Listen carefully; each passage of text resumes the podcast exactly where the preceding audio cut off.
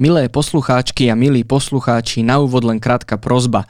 Nadácia Markíza a nadácia Slovenskej sporiteľne pripravili charitatívny večer na podporu organizácií a projektov, ktoré pomáhajú zmierňovať dopady pandémie na naše životy a jedným z nich je aj naša krízová linka pomoci.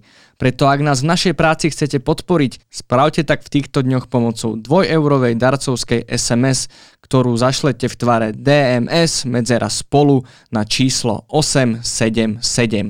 Vopred ďakujeme a v nedelu večer si nezabudnite zapnúť Markízu a program Spolu pre Slovensko.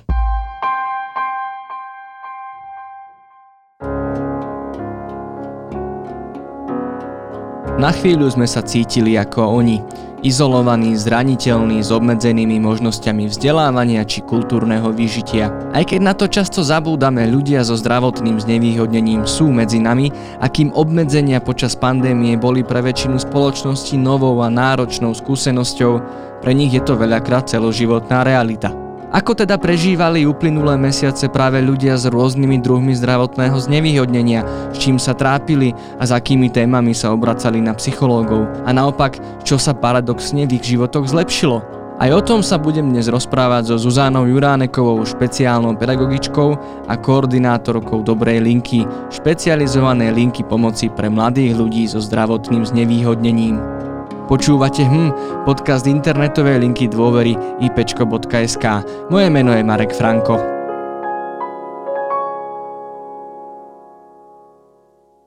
Zuzka, ahoj, vítaj štúdiu. Ahoj Marek, ďakujem za pozvanie. Tak povedzme si aspoň v rýchlosti, ako ste prežívali ty a ďalší psychológovia na, na dobrej linke obdobie korony. Dá sa povedať, že vlastne od toho prvého potvrdeného prípadu na Slovensku sa život na dobrej linke aj na IPčku teda radikálne zmenil a tých počet tých kontaktov začal stúpať a naozaj počas toho píku sa vyšplhal až na takmer 300% násobok. Keď si porovnáme ten čas, napríklad ten marec s marcom minulého roka, tak to naozaj bol obrovský nárast.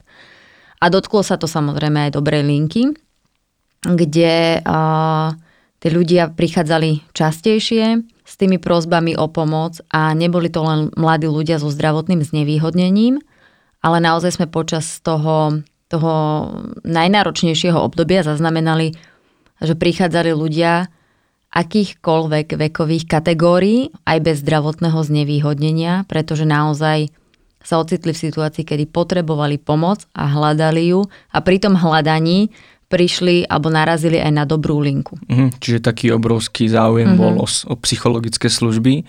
Ale keď sa budeme rozprávať konkrétne o, o ľuďoch a mladých ľuďoch so zdravotným znevýhodnením, s akými témami prichádzali, možno ako sa menili v čase a ako to je v týchto dňoch, keď už vlastne opäť žijeme zdanlivo bežný život. Ono, ten rozdiel v tých témach alebo v tom prežívaní nebol až taký uh, markantný v porovnaní s tými témami, ktoré sa objavovali na IPčku.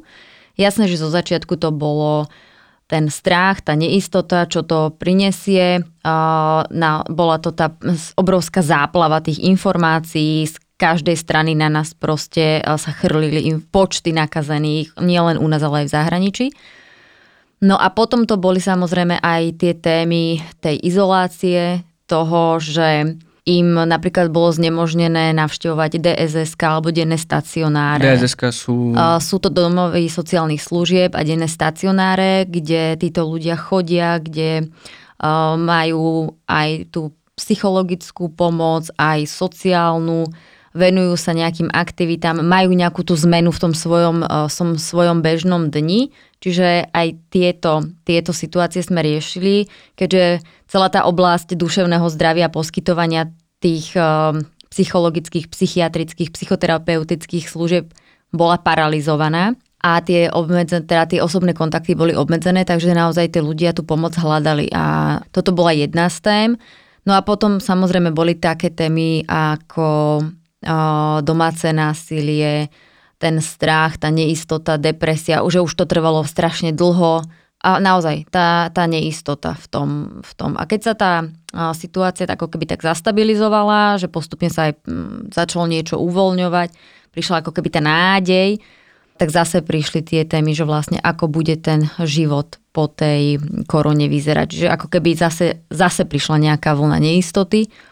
No a s týmto všetkým sme uh, mladým ľuďom so zdravotným znevýhodnením uh, pomáhali a naozaj niektoré tie rozhovory boli veľmi, veľmi náročné. Marek nám pred pár týždňami, teda keď sme sa takto rozprávali o IPčku a krízovej linke pomoci, teda hovoril aj o veľkom množstve pokusov o samovraždu, ktoré museli psychológovia na týchto linkách zvládnuť. Dialo sa to aj na dobrej linke? Došlo až takýmto vážnym situáciám? Mm, samozrejme, že tie, tie témy, aj tie najvážnejšie sa objavovali a boli tam nebolo ten možno, e, na IPčku bolo viacej tých, e, tých pokusov, už naozaj tých aktov, e, kedy tú samovraždu chceli spáchať.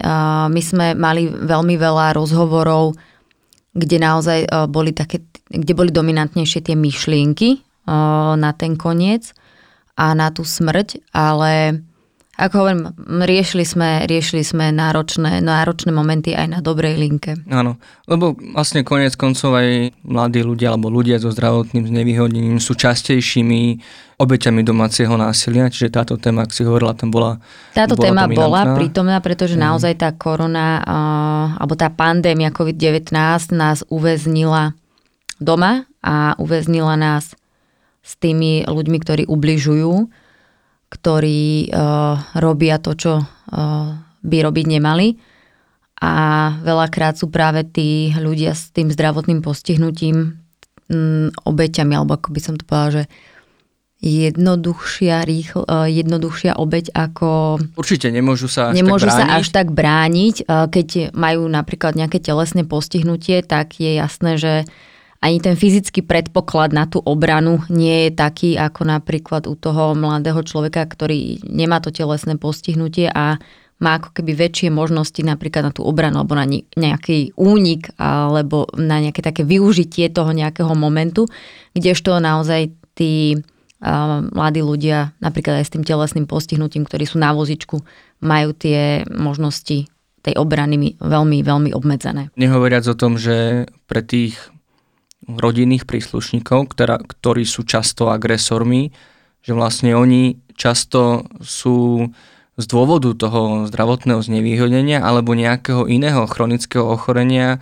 možno v nejakej dlhodobej frustrácii, možno finančnej kríze, čo sú teda faktory, ktoré rovnako zvyšujú vlastne možnosť domáceho násilia alebo nejakých prejavov agresivity. Tak e, to je vlastne aj tá téma, čo sme načrtli, že ako bude ten život po korone lebo tak e, tie finančné, existenčné e, dopady krízy e, už teraz sa ukazujú.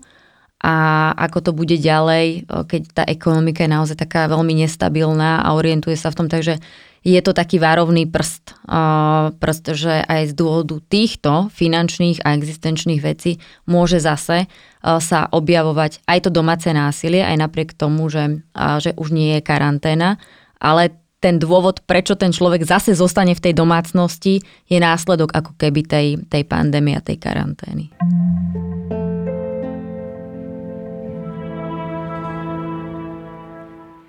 Ale keď sa možno pozrieme trošku, tak no, skúsime pozitívne?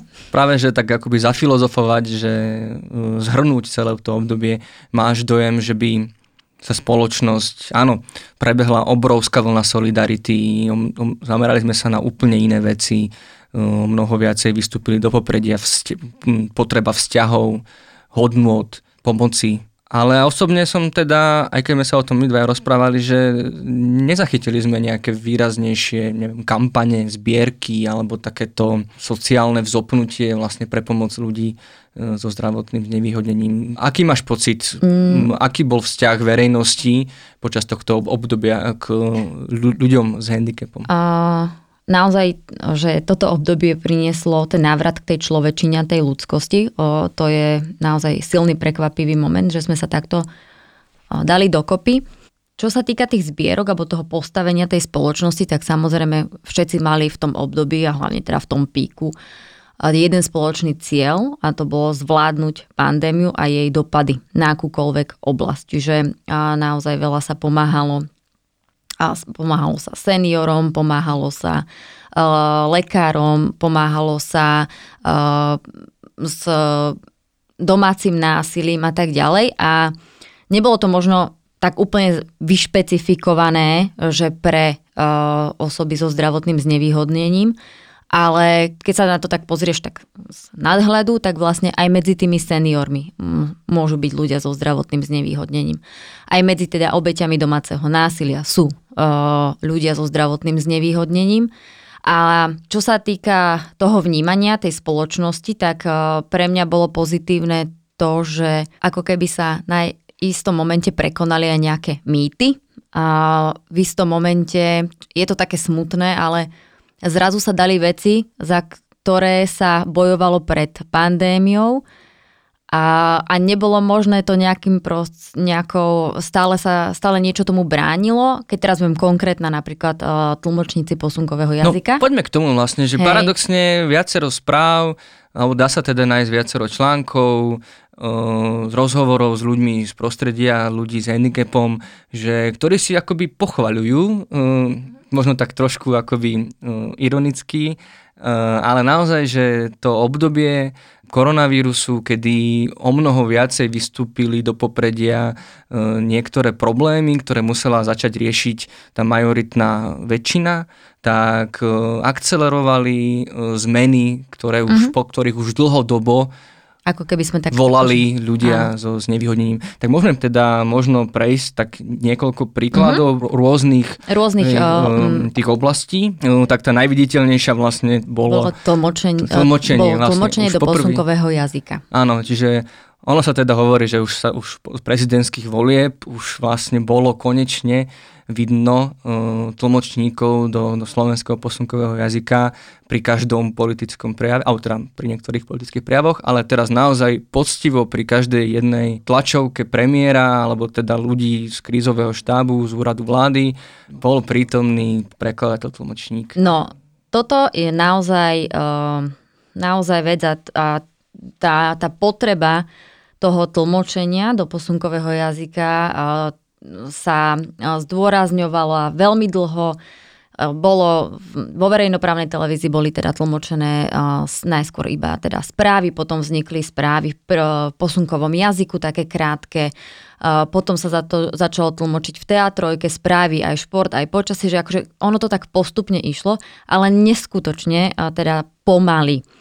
A ako si spomenal, volebná noc, aj teda celá nejaká tá prezidentská kampaň bola už za prítomnosti tlmočníkov posunkového jazyka.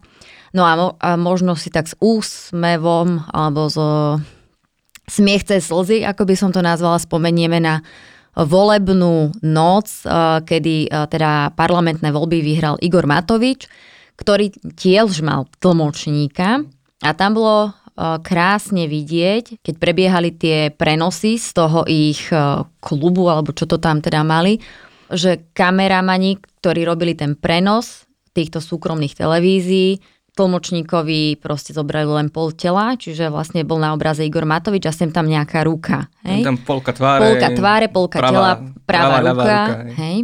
Čo absolútne teda bolo poburujúce, pretože z toho e, nešla pre nepočujúcich žiadna adekvátna informácia a ako keby ani tá potreba e, tých ľudí, ktorí to snímali a prenášali do tej televízie, že im to tak nejako netrklo, že toto je naozaj dôležitá vec, že, je, e, že tak ako majú právo na tie informácie tí počujúci, tak ich majú aj nepočujúci a že možno naozaj veľa tých nepočujúcich čakalo na tie výsledky a rovnako čakali na to, to aktívne prežívanie toho, čo sa tam bude diať a dostali vlastne akože pol, pol to, tlmočníka. Áno. A potom prišla pandémia a zrazu teda sa objavovali tlmočníci naozaj na každom dôležitom stretnutí, na každom dôležitom briefingu a tak. No a zo začiatku ste si mohli všimnúť, že tlmočníci vystupovali bez rúšok. Aj napriek tomu, že v tom čase už teda boli stanovené, že musia mať ľudia rúška, že sú povinné na verejnosti, tak títo tlmočníci posunkového jazyka boli bez nich. Prečo? A tým sa podľa mňa naozaj uh, tak akože uh, celoplošne vyvrátil ten mýtus o tom, že však stačí iba posunkovať tými rukami, robiť nejaké tie posunky a to im stačí. Že prečo tí tlmočníci vlastne akože si nemohli dať to rúško, pretože tá komunikácia je postavená aj na posunkoch, ale aj teda na tzv. nemanuálnych zložkách, a ktorými sú práve mimika, pohyby úst, pohyby líc, zdvihnutie obočia. Čiže toto všetko dotvára ten význam. A pretože je veľa posunkov, ktoré sa posunkujú rovnako, ale majú úplne odlišný význam a práve ich rozlíši to, alebo dá tú správnu informáciu, E, tá artikulácia. A keď tomu tlmočníkovi zakriete e, ústa rúškom, tak je to zase ako keby dostal iba pol tlmočníka, ale iným spôsobom odrezaného, hej, ako to bolo pri Igorovi Matovičovi. Čiže vlastne títo ľudia boli niekoľko dní vystavení priamému ohrozeniu. Boli vo zvýšenom áno, riziku boli vo nákazy. áno, napriek tomu, že teda už tí ostatní ľudia boli chránení rukavicami, rúškami, tak oni stále boli tí, ktorí boli vystavení veľmi teda tej možnosti nákazy až do momentu, čo bola zase iniciatíva niektorých ľudí z komunity, nepočujúcich, alebo teda z tlmočníckej komunity, ktorí oslovovali ľudí, ktorí začali tlačiť na 3D tlačiarniach tie štíty a konečne dostali teda kvázi adekvátnu ochranu pomôcku, s ktorou celý ten čas vlastne už potom fungovali. Takže to bolo tak za nepočujúcich. Ja sa ešte opýtam, ty pracuješ s nepočujúcimi na dennej báze, ako oni prežívali celú, celé toto obdobie, alebo teda ako vnímali to, že konečne získavajú plnohodnotné informácie rovnako ako počujúci. Pre nich to bolo naozaj, naozaj veľmi dôležité, tým, že uh, to sluchové postihnutie nevidíš na ten prvý pohľad, pokiaľ ten človek nezačne komunikovať v tom svojom prírodzenom posunkovom jazyku, tak nevieš, že je nepočujúci. A práve tá komunikácia je ten jedným z tých najväčších dopadov uh, toho sluchového postihnutia. Ten príjem informácií, spracovanie informácií, aj keď vedia čítať a písať proste jednoducho. Čo ale nie je pravidlom. Čo, je to pravidlo, oni vedia čítať a písať. Druhá vec je čítanie s porozumením. Hej? A hlavne aj tá odlišnosť gramatiky hovoreného jazyka a posunkového jazyka. To sú úplne dva odlišné jazyky. Čiže uh, tá, tá informácia, uh, ktorá sa k ním teraz dostávala tým prirodzeným uh, posunkovým jazykom a dostávala sa k ním live, čiže tak ako aj ku nám, tak aj k ním v tom istom čase, že nemuseli čakať na verečerné správy, bola pre nich naozaj úžasnou vecou, kedy sa cítili byť informovaní tak, ako potrebujú. Čo sa týka ďalších takých pozitívnych vecí smerom k ľuďom uh, so zdravotným znevýhodnením, alebo teda aj k seniorom sú tzv. tie uh, easy read, uh, teda kedy tie informácie o tom, ako sa chrániť, čo je korona, boli urobené kvázi v takej tej jednoduchšej forme, jasné informácie, doplnené vhodnými ilustráciami, aby sa teda dostali napríklad aj ľuďom, ktorí majú napríklad dyslexie alebo majú mentálne postihnutie a, alebo sú to seniory, ktorí potrebujú teda takú jednoduchšiu formu čítania. E, že toto bol taký ďalší taký ústretový krok, ako keby k tým ľuďom, ktorí potrebujú niečo iné, ako bol e, zahltený plagát o informáciách o korone. Že naozaj sa vytiahli tie najpodstatnejšie informácie, aby boli pre nich užitočné, použiteľné a zrozumiteľné z toho jednoduchého textu a z toho jednoduchého, z jednoduchého obrázku, ale výstižného.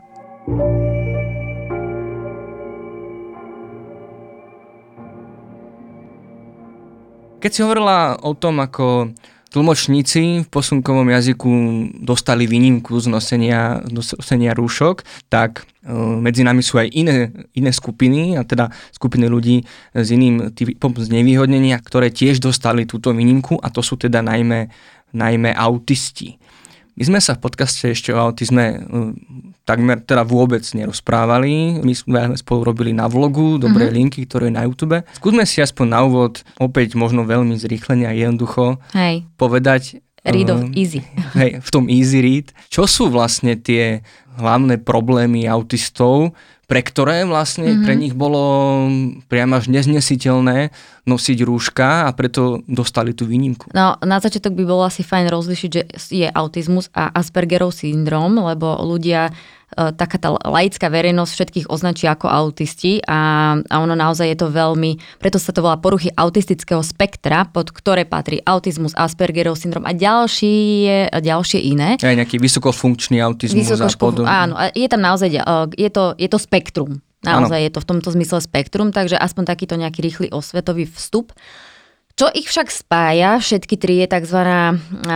na triada. A to je, že pre tých autistov aj pre Aspergerov je typické, že majú teda výrazné problémy v oblasti komunikácie, výrazné, sú, majú iné tie záujmy a hry, ako napríklad bežné dieťa.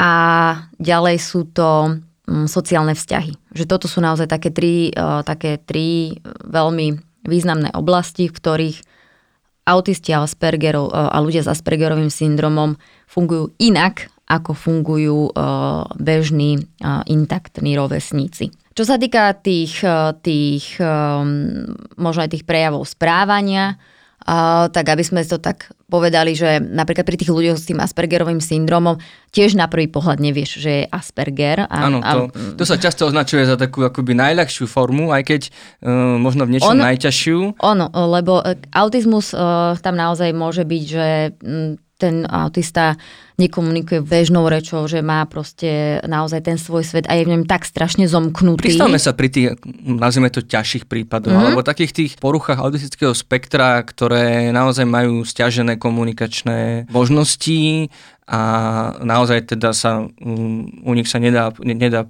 povedať, že by sa mohli nejako zapájať do bežného života. Uh, ja viem teda, že tam je uh, aj taká, jedným z tých prejavov je, sú aj tak, také až hysterické záchvaty, alebo rôzne také úzkostné stavy. Čo toto spôsobuje? Prečo vlastne dochádza k takýmto situáciám? Naozaj pri tých najťažších prípadoch, pri tom autizme, ono sa to objavuje už v, teda v tom ránom detstve, že do toho 5. roku. Zväčša tým trpia chlapci, ale ani dievčata nie sú výnimkou, ale viac to postihuje chlapcov. Tak naozaj to je zase spektrum od totálneho uzatvorenia sa vo svojom vlastnom svete až po tie nejaké ľahšie formy čo je pre nich také typické naozaj, že že nie je tam očný kontakt, že aj tá komunikácia je teda veľmi, veľmi zjednodušená, alebo sú to neartikulované zvuky. Sú tam obrovské stereotypy. A toto je naozaj, toto je naozaj to, že stereotyp a nejaké pravidlá a vtedy uh, majú ako keby takú tú istotu v tom svojom živote, keď majú uh, ten svoj program, ten svoj režim. Až presne na, presne, hej, a ono sa na to využíva taká kartičková metóda aj, uh, že naozaj to dieťa má od, uh, od toho, že ráno vstanem z postele kartičku, o, o, dám si ponožky kartičku, že jednoducho to je pre ňoho ten spôsob nejakej komunikácie a fungovania. No a teraz prišla takáto neskutočná zmena a mali si dávať, uh, dávať rúška mali zostať doma, uh, hej, uh, čo predtým vlastne chodili do školy, čo to bolo ich stereotyp. Alebo že mali nejaké ide, vychádzky. Alebo mali nejaké vychádzky. A teraz zrazu toto všetko sa zmenilo. A teda hlavne aj tie, tie rúška, uh, lebo oni sú aj celkovo citliví na nejaké dotyky. Aj hluk. Uh, hluky, mm, pachy, pachy, vône, všetko. Takže zrazu niečo mali mať nacapené na tom, na tom, na tom nose alebo na tej tvári. A bolo to pre nich naozaj tak strašne... Uh, frustrujúce, že to vyvolávalo tie, tie záchvaty, ktoré sú tiež pre nich typické. Až sa vlastne zomkli rodičia a, a ľudia, ktorí s autistami pracujú a naozaj e, požiadali o to, aby dostali výnimku od nosenia tých rúšok, že na podnet pani poslankyne Janky Žitňanskej e, sa potom krízový, ústredný krízový štáb dohodol, že teda autistické deti, osoby e, a teda aj dospelí mladí ľudia sú vyňatí z toho, aby museli povinne aj na verejnosti nosiť tie rúška. Ale načala si už aj tému toho Aspergerovho mm-hmm. syndromu, čo je teda opäť um, ďalšia forma Hej. poruch autistického spektra a o nich som sa dočítal, že si vlastne celkom aj te, toto korona obdobie pochvalovali, mm-hmm. pretože mohli robiť z domu. Mm-hmm, áno. Vieš nám povedať, prečo zrazu pre nich akože to bolo také fajn? Uh, úplne jednoducho. Uh, tiež teda aj uh, v prípade Aspergerového syndromu je tá triada, tiež je tam komunikácia, tiež je tam ten záujem a tiež sú tam tie sociálne nejaké vzťahy, interakcie, ale je to teda trošku iné ako pri tých autistoch, že oni normálne komunikujú, bež, uh, ako čo sa týka tých, uh, tej vyjadrovacej alebo tej, uh, tej časti, že naozaj majú reč um, ako my. No oni na prvý pohľad vôbec, vôbec nepôsobia Veď keď si pozrieme Messiho alebo Sheldona Áno, alebo proste tak... kopec známych ľudí, má Aspergerov syndrom a nič na ňom akože kvázi nevidíte. No ale... Ešte to aj obdivujeme, ako že sú úspešní, Áno, lebo sú tzv. geniálni, aj keď Ale to, to je iba takzvané a ten mýtus sme vyvratili aj v tom vlogu. No a tým, že teda napríklad čo sa týka záujmov, tak oni majú uh, neskutočne, uh, teda sa vedia natchnúť pre nejakú oblasť, pre nejakú tému a vedia sa v nej naozaj rýpať do hĺbky hej? a sú z toho úplne nadúpaní a tým pôsobia tak akože tak geniálne ale pritom e, iné oblasti sú v podstate na nejakom priemere. Hej? No a oni o tejto téme vedia strašne dlho rozprávať. Čiže aj keby si sa s ním stretol, tak on ti bude 3 hodiny rozprávať treba o druhej svetovej vojne alebo o, o, o, o planetách, o vesmíre. O a čo je pre nich typické, hej, že uh, ťa ne, nepustia k slovu, hej, a aj keď na, ti položia bežnú, ty by si mu položil bežnú otázku zo života, ako sa máš, alebo e, čo máš v pláne, tak on v tomto momente zostane totálne uh, zaskočený, vyhodený z konceptu a vlastne najradšej by pokračoval v tej svojej téme. Hej? Mm-hmm. Že ono, a niekedy tým, že neviete o niekom, že má Aspergerov syndrom, tak sa vám zdá, že je nevychovaný a že neuznáva alebo neaplikuje, a neaplikuje nejaké tie spoločenské konvencie a nejaké tie zvyky. Čiže tiež sa vám nepozerá do očí, skáče vám do rečí, prerušuje vás, nechce sa s vami baviť alebo nepýta sa na teba, ako sa máš, lebo jeho to nejako necíti tú potrebu viesť o taký ten spoločenský rozhovor a on e, sa najlepšie cíti, keď rozpráva o tom, čo je v jeho záujme. No a to sa týka napríklad tej sociálnej oblasti, že oni sú výborní zamestnanci. Oni môžu normálne pracovať, pracovať byť zamestnaní. Áno. Môžu, a... to, môžu pracovať, choď, eh, choď, teda môžu a pracujú a sú výbornými zamestnancami, tiež majú radi systém, poriadok, pravidlá. Čiže precíznosť. Precíznosť, že keď vedia, čo v ten deň majú urobiť v tej práci, oni to urobia. Úplne uh, luxusne, môžete sa na tohto zamestnanca naozaj spolahnuť. Čo je ďalšia vec, uh, ktorá ich... Uh, ktorá im môže narobiť čarapatu aj na tom pracovnom, na tom pracovisku, sú zase tie vzťahy s tými kolegmi. To, čo je typické, že dáme si spolu kávu a preklábosíme, oni tomu nejak tak ne, nepripisujú význam, nerozumejú tomu, že prečo stále oni kvákajú, keď oni už by chceli, vlastne však má sa robiť. Áno. Takisto nepovažujú za nejako veľmi dôležité spoločné obedy, hej. Mm-hmm takisto nejako riešiť, čo si robil cez víkend a čo, čo, čo tvoje deti alebo čo tvoj manžel. Čo ťa trápi, ťa sa máš. Že proste jednoducho tieto spolo, sociálne vzťahy, sociálne témy, sociálne väzby, oni neriešia. Preto, uh, preto zase môže vzniknúť ten dojem, že, čo, že je to podivín samotár, a samotár a, a vtedy mu zvyknú dať tú nálepku, to je taký autista.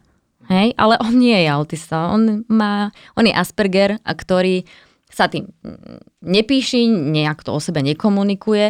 Jeho cieľ je prísť do práce a urobiť si svoju, svoju robotu, venovať sa svojim záujmom, žiť si podľa nejakých svojich praviel. No a teraz to, že e, pandémia ich nechala doma a dali im home office, bolo pre nich ideálne. Pretože mohli robiť to, čo chceli, teda tú svoju prácu v tom svojom tempe a nikto ich nerušil týmito kolegiálnymi, sociálnymi konvenciami. sociálnymi nejakými konvenciami a nejakými zbytočnými pokecmi. Hej? Takže pre nich to bolo naozaj úplne ideálne.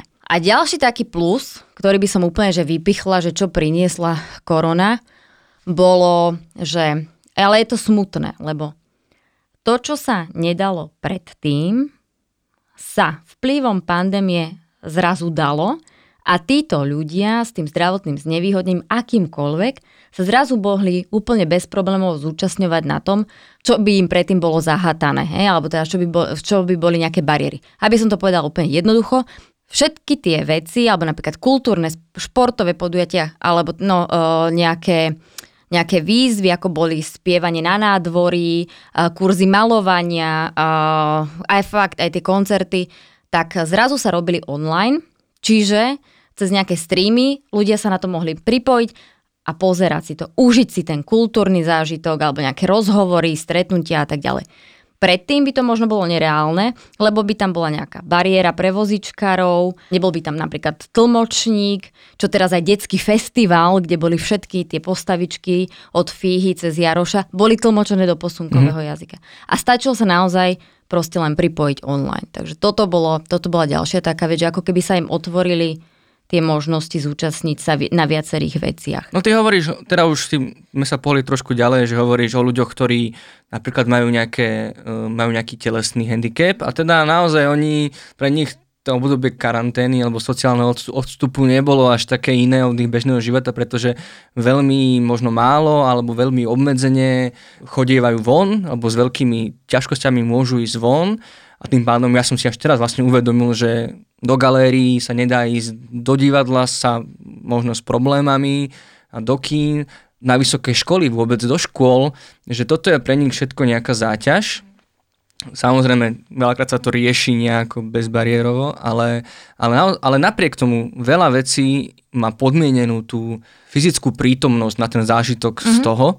A teraz zrazu to bolo všetko, aj vrátanie tých galérií, ktoré by mi nikdy nenapadli, že môžu byť vlastne online, boli uh, sprístupnené a pre nich to bolo zrazu akoby obrovské plus. Hej. Druhá vec je, že napríklad naozaj tie, aj tie rodiny s tým, uh, ktoré majú doma uh, dieťa a mladého človeka so zdravotným znevýhodnením, oni sa tak to aj komunikovali, že tak konečne viete, ako žijeme my. Mm-hmm. Že my vlastne žijeme v, tej, v takejto karanténe, celý náš, svoj, celý náš život alebo celý život toho dieťaťa a že už v tom bežnom, bez pán, v tom živote bez pandémie mali obrovsky obmedzené možnosti. Mm-hmm. Hej? Že už tam boli tie limity a vlastne tou pandémiou oni prišli ešte aj od tie o tie obmedzené možnosti z tých obmedzených možností, ale ako keby bol tu priestor na to porozumieť, že ako tí ľudia naozaj, naozaj žijú,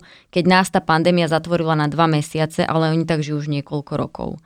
Že oni, ako keby uh, sa to tak hovorilo, že títo rodičia uh, to tak zmákli uh, tú, tú pandémiu, alebo teda tú karanténu, lebo oni ňou žijú strašne dlho. Mali to už natrenované. Mm-hmm. Ale a je teda... to pravda, že, že prepač, že napríklad uh, rodičia, ktorí majú bežné zdravé dieťa, tak áno, stali sa rodičmi, uh, zamestnancami na home office, učiteľmi, vychovávateľmi, organizátorom voľného času. Možno aj zdravotníkmi. A, no a práve v tomto prípade pri týchto rodinách so zdravotným mm-hmm. znevýhodnením prišla napríklad ešte aj ďalšia funkcia fyzioterapeut alebo, alebo naozaj, že aj zdravotný pracovník, že zrazu napríklad aj nejaká nejaké tie cvičenia, tým, že nemohli chodiť na tie rehabilitácie do tých, do tých rehabilitačných centier, tak ich robili s nimi doma. No to je to, že áno, síce sa im, síce sme my, alebo otvorili sa im možnosti v rámci toho online sveta, ale tá nevyhnutná zdravotná starostlivosť, áno, zdravotná starostlivosť bola obmedzená pre, pre všetkých, všetkých, ale oni ju potrebujú o mnoho výraznejšie, Áno. intenzívnejšie v podobe